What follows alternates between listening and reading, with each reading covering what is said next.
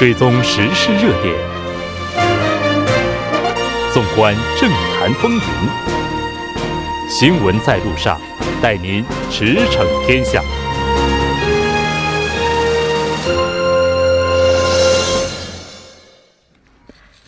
了解最新热点焦点，锁定调频一零点三新闻在路上。在接下来的半个小时，将为您带来此时此刻主要新闻聚焦分析以及数据有话说。那在这里，我们要做一个更正：今天宪法审判部的候选宪法审判官候选人，那他的中文的译名应该是文炯培。在这里给大家收听带来的不便，我们表示歉意。那稍后回来。您的参与，我们的动力。参与我们的节目，您可以通过手机短信的方式发送短信至井号幺零幺三，每条短信收取五十韩元的通信费用。您也可以登录我们的官网 tbs 点首尔点 kr 收听更多回放。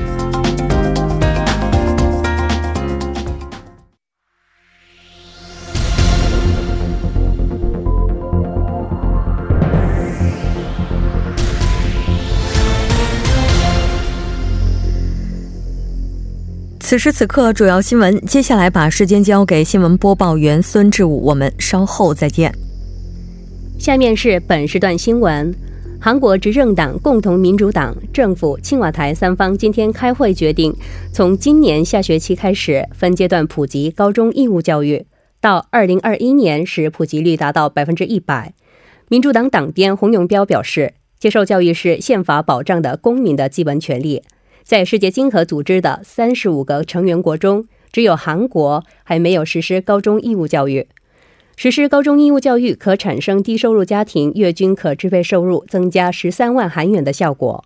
党政青三方还决定由中央政府和各地教育厅承担普及高中义务教育所需经费。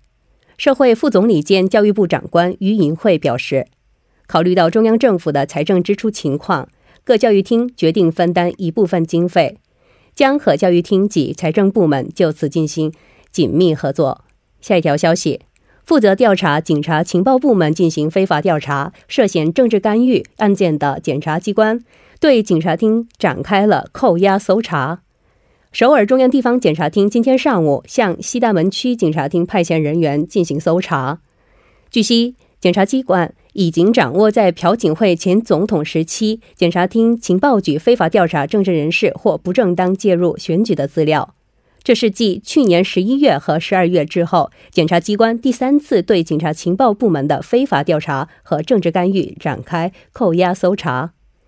下一条消息：因强奸嫌疑被检方调查的前法务部次官金学义。昨天向首尔中央地方检察厅起诉受性侵的女性是诬告。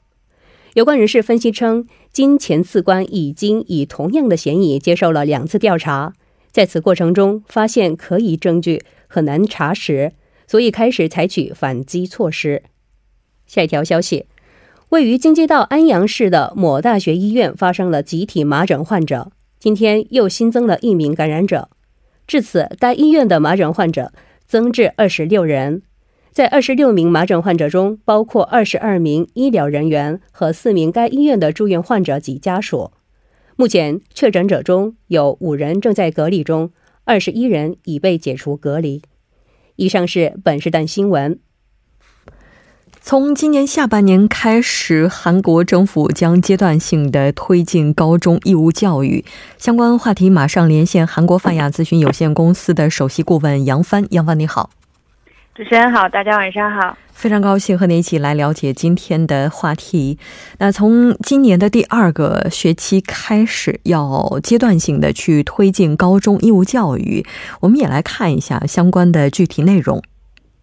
对。啊，今也就是今天上午，韩国的执政党在野党和青瓦台的相关官员呢，为这个韩国高中义务教育试行方案进行在国会进行了协商。那也在这个核心问题上都普遍达成了一致，敲定了这个中呃高中义务教育试行的这个方案。主要内容就是分三个阶段循序渐进的来完成和普及高中义务教育。那今年也就是二零一九年呢，会从这个高三的第二学期开始实行义务教育。那相对应的这个高三下学期的学生是有将近四十九万人左右。那明年也就是二零二零年呢，会扩大到高中的二年级和三年级两个学年。那对应的人口也就是学呃适龄的这个高中学生呢是八十八万人。等到二零二一年，也就是说三呃第三年的话，他当时他呃预计是高中全学年的这个学生都能够普遍是实行这个义务教育。那所有学生的总人数呢，可能会对应是二一百二十六万人左右。他这个义务教育可能会完全减免学生的相关费用，比方说有这个入学费呀、和学费呀、课本费呀，以及这个学校运营相关的一些支援金等等。嗯，那这个制度推行的背景，我们来看一下。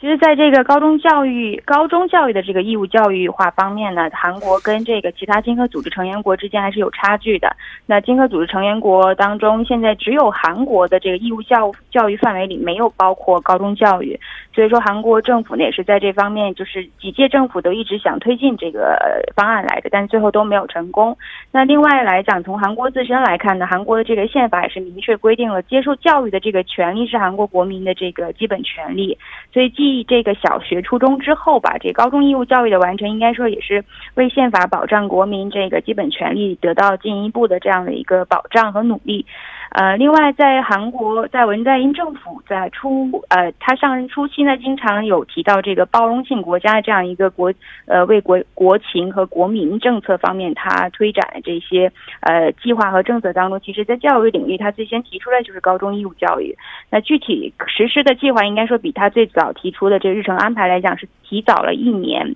但是说他这个不仅是可以保障呃国民接受教育的这个机会哈，其实也是另一个角度上来是减。减少这个老百姓在教育方面的费用支出。那根据这个方案来讲呢，这个如果按照计划完成的话，预计未来啊会减轻高中生每人每个月大约十三万韩币左右的费用。那一年来说呢，可能会减少一百五十八万。韩元的这个教育支出，其支出的减少，另一方面就是说，相反来就可以说是这些个家庭的可支配的这个收入的增加。所以说，在这个民情民心这一块儿，应该来讲也是，呃，哈文在寅政府一直想想这个呃推展的一个计划。是的。如果接下来能够实施高中免费义务教育的话，能够使韩国低收入家庭的月平均可支配收入增加十三万韩元。那当然，现在这个目标呢，也是希望到二零二一年的时候，普及率呢是能达到百分之百。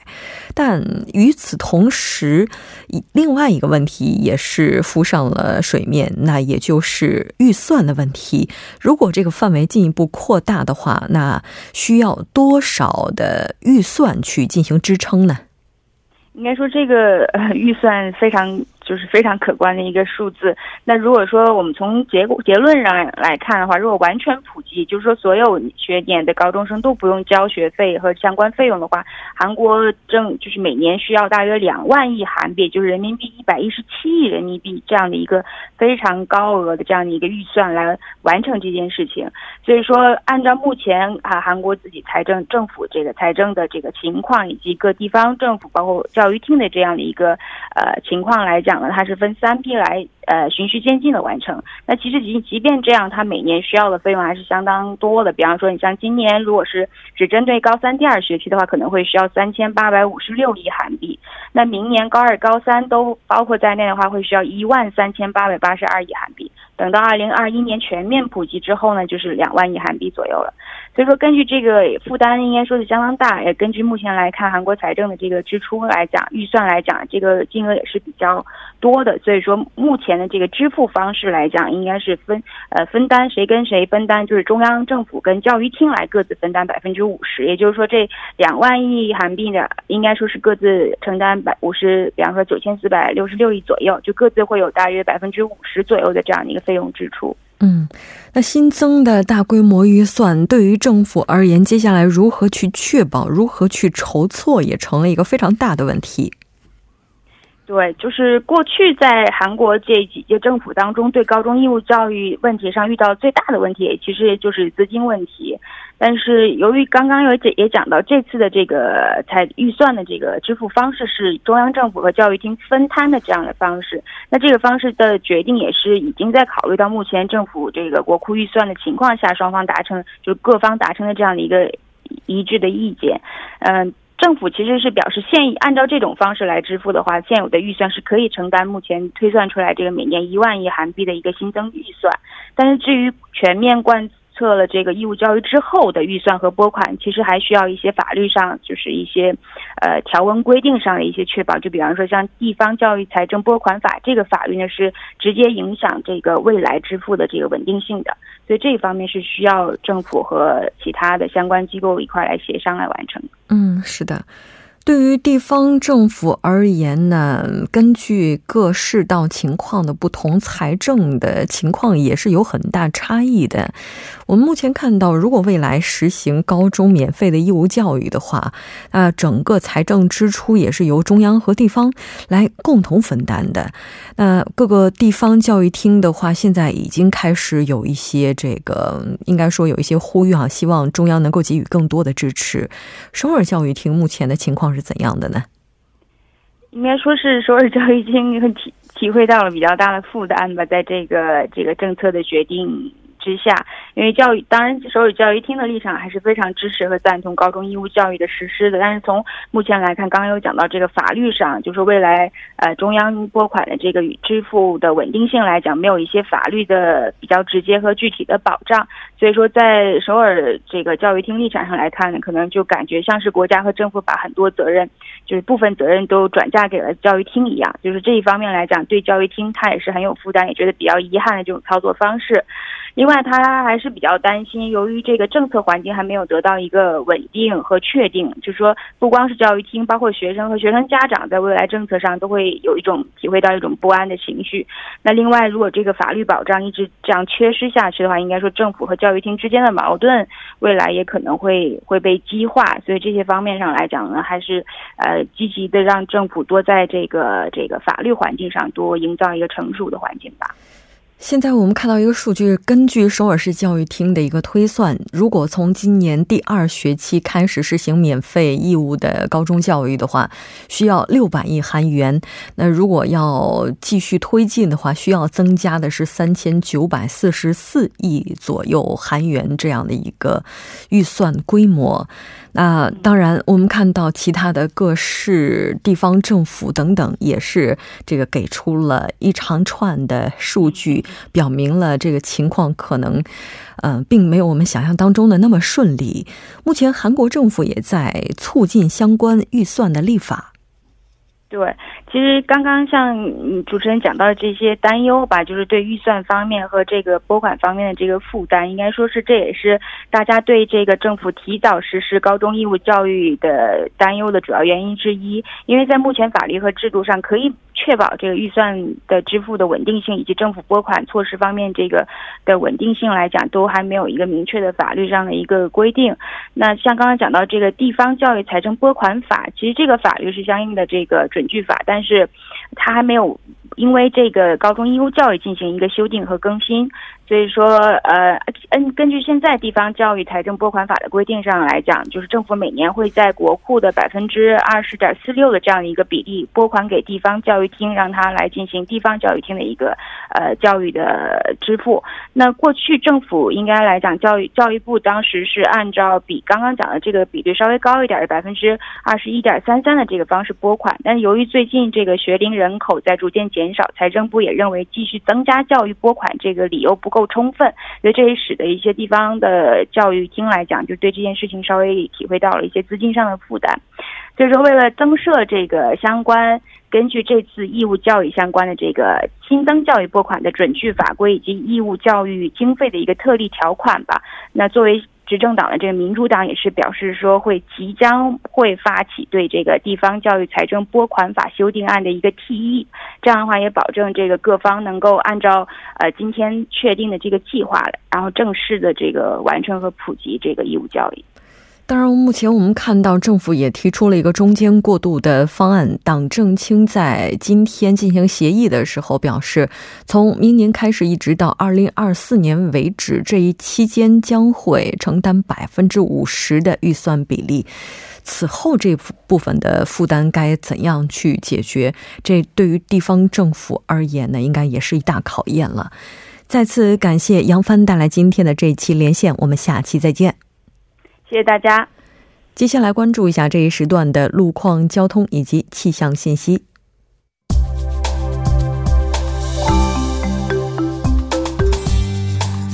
晚间六点四十六分，依然是由程琛为您带来这一时段的路况和天气播报。我们先来关注一下首尔市交通情报科发来的晚高峰实时路况。第一条消息来自千户大路君子桥方向。首尔交通公社至五号线长汉平站这一路站这一路段，目前呢，在该路段的下行车道上进行的道路施工作业已经结束，但目前该路段的行驶车辆较多，路况复杂，拥堵略微严重，还望途经的车主们保持安全车距，小心驾驶。接下来是来自奥林匹克大陆金浦机场方向。之前呢，在陆良金水产市场附近路段的下行车道上停靠的故障车辆，目前故障问题呢已经得到了及时的处理，但受到晚高峰行驶车辆增多的影响，目前该路段路况比较复杂，还望途经的车主们保持安全车距，小心驾驶。好，我们继续来关注天气。随着乌云的东移，目前呢，包括首尔市在内，内陆多数地区有小到中雨。济州岛地区的雨势目前较强。对于中西部内陆地区来说，今年以来不少地方的累积降水量还不足十毫米，这真的是一是一场及时雨。一方面呢，缓和了天气的干旱状况；一方面降低森林火险。但是雨天路面湿滑，公众在外出时呢，请注意强降雨和强对流天气带来的不利影响。韩国气象厅表示，本轮的降雨会在明天的清晨时段开始，由西向东的逐渐减弱，先减弱结束。受到降雨的影响，全国大部分地区会出现四到六度的降温。气象专家提醒，春季呢冷空气活动仍然频繁，公众应该警惕这种气温反复变化可能诱发的感冒、心脑血管疾病等，做好防寒保暖的措施。好，我们来看城市天气预报：首尔小雨转晴，北风三级，五度到九度。好的，以上就是这一时段的天气与路况信息，我们稍后再见。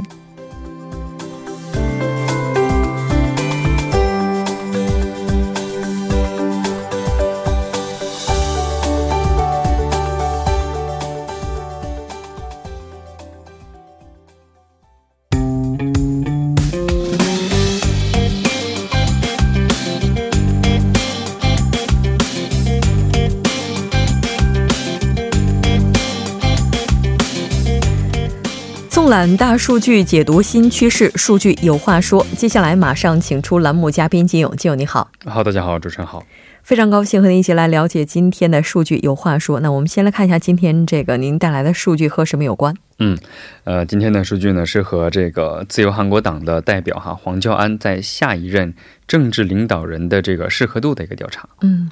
哎，我们先来看一下这个数据情况是怎么样的。嗯，呃，今天呢是今日亚洲哈，他委托了这个 a r d e n Search 哈，呃，实行的四月第二周的政治周刊的舆论调查，在这个调查当中啊，黄代表的支持率呢是比三月份第四周的调查结果来说是下降了百分之零点四，嗯，目前呢是百分之二十五点八的这样的一个情况哈，但是呢百分之二十五点八的这个数据呢，还是依然让他呃的支持率呢是在连续三个月位于这个榜首的位置。嗯，是的。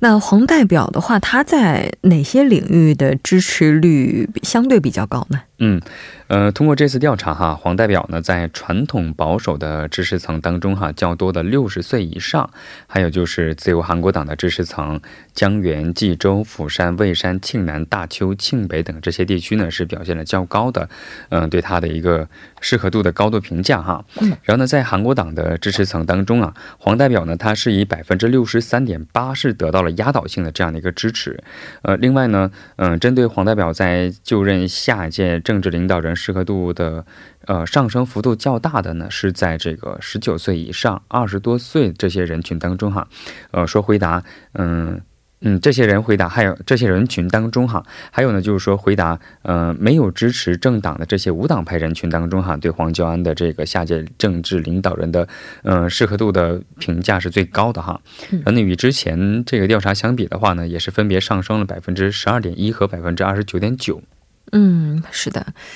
黄教安代表在上一届总统大选的时候，其实就有各方的猜测哈，是否会出马？但最后他本人也算是在那个位置上激流勇退，积蓄力量，嗯，重新的回归。我们看到他这个回归可以说是非常有力度的。那李洛渊现任韩国总理，目前他的支持率情况是怎么样的呢？嗯，嗯这个国务院总理啊，李若约呢，他是以百分之二十二点三的比例呢，是排在了黄代表的之后啊，现在位居第二。嗯。支持率呢是比前两周呃进行的三月份第四次调查上升了百分之五点三，然后呢也是李若渊在这个啊多边对决当中啊支持率首次突破了百分之二十，然后呢因此呢呃目前的情况今后啊也将会是黄代表和这个呃李李若渊总理之间应该是强强这个不能说联联手啊应该算是呃两足鼎立的这样的一个形式哈，然后呢这个李李若渊呢在这个执政。党支持层当中哈的这个三十多岁，还有就是共同民主党啊，还有地区的话是呃全南光州、全北地区以及保守倾向相对于较强的这个江原冀州地区啊，它在这些地区的支持率呢是超过了百分之三十，嗯，那支持率呢比这个两周的前是上升了百是上升了百分之上升到了百分之二十一点二哈，然后呢在这个三十多岁人群当中呢也是上升了百分之十点六，也是带动了整个。他的所有的支持率的总体的支持率哈，那排在第一位的这个呃黄代表和第二位的李若渊总理呢，是在两周前调查时候差距是百分之九点二，目前最新的情况的话是已经缩小到了百分之三点五这样一个情况。这个在四三选举过后，我们看到各项数据也是出现了比较明显的一个变化。嗯，排在第三位的又是谁呢？嗯，排在第三位的话，就是前这个正未来党的代表哈，李成敏，呃，李柳啊，柳成敏哈，柳成敏呢，在这个他的适合度的比例是占百分之六点四哈，他比三月份第四周是上升了百分之一点七。然后呢，柳前代表呢，在这个进步倾向较强的这个满十九岁以上的二十多岁人群和首尔地区呢，是都上升了百分之四的这样的一个比例，目前是位居第三哈。然后呢，在之前的调查当中哈，它是以百分之四点七的形式啊，只是排在了第七位哈。然后呢，京畿道的这个知识啊，李在明呢，他是以百分之六的支持率呢，是位居第四位哈。然后庆南的这个。呃，知识金庆珠呢，他金庆书呢，他是在百分之四点七的这样的一个支持率。嗯，呃，前首尔市市长吴世勋呢，他目前百分之四点四。呃，前韩国党的代表洪准标呢，他是在百分之三点五。呃，前正未来党的代表安哲秀呢，他百分之二点七。然后呢，前行政安全部长官金富谦哈，他是百分之二点二。啊，还有就是前国会议长丁世。金世军，他是在百分之一点五，然后正未来党代表呢，孙鹤圭呢，他是在百分之零点六这样的一个情况。嗯，是的。这个前政未来党代表刘成民，他也是在上一届总统选举的时候曾经出过马。嗯，虽然说最终是败北了，但是也是在上次总统选举的时候走入了正式全面的走入了大众的视野哈。目前是排在第三位，当然未来鹿死谁手还不得可知。嗯，从这个范围上来看的话，那我们看到也有一些代表，就他的这个支持率。是出现了下降的。嗯，对，呃，其实刚才说哈，前排在前三位的这几个代表以外哈，呃，剩下就处在这些下游的候选人当中啊，他们的适合度呢都是出现了一个下降哈。但是呢，除了这个安哲秀前代表除外啊，因为安哲代代表呢之前和最近都是处在这百分之二点七的这样的一个。一个比例哈，然后呢，经济道知识李在明比前两周是下降了百分之二点三，应该算是降幅最大的哈。然后呢，庆南知事金庆珠呢，他是在他是下降了百分之一点三，呃，然后呢，呃，前行政安全部长官金金富谦哈，他是下降了百分之零点九，呃，还有就是正未来党的代表金鹤圭呢，他是下降了百分之零点七，啊，还有就是要提到就是首尔市的市长啊朴元淳，还有就是首尔市的前市长哈就吴世勋呢，他们都是分别下降了百分之零点八的这样的一个数值。嗯，那这些民调机构这边他们是怎么分析的呢？嗯，这次民调机构的这个所长哈金美贤他表示哈，呃，国民呢对最近在江原道这个火山山火发生之后啊，这个镇灭火灭灭火的过程哈，因为这个李总理的努力非常呃及时啊，也处理结果非常的好啊，所以呢，这是应该。提高他的这个支持率的一个很大的一个因素哈，然后呢还还表示呢，目前下届政治领导人的对决呢将会出现一个两足鼎立的这样的一个现象，嗯，然后但这种趋势呢还不能说完全会去持续，有可能会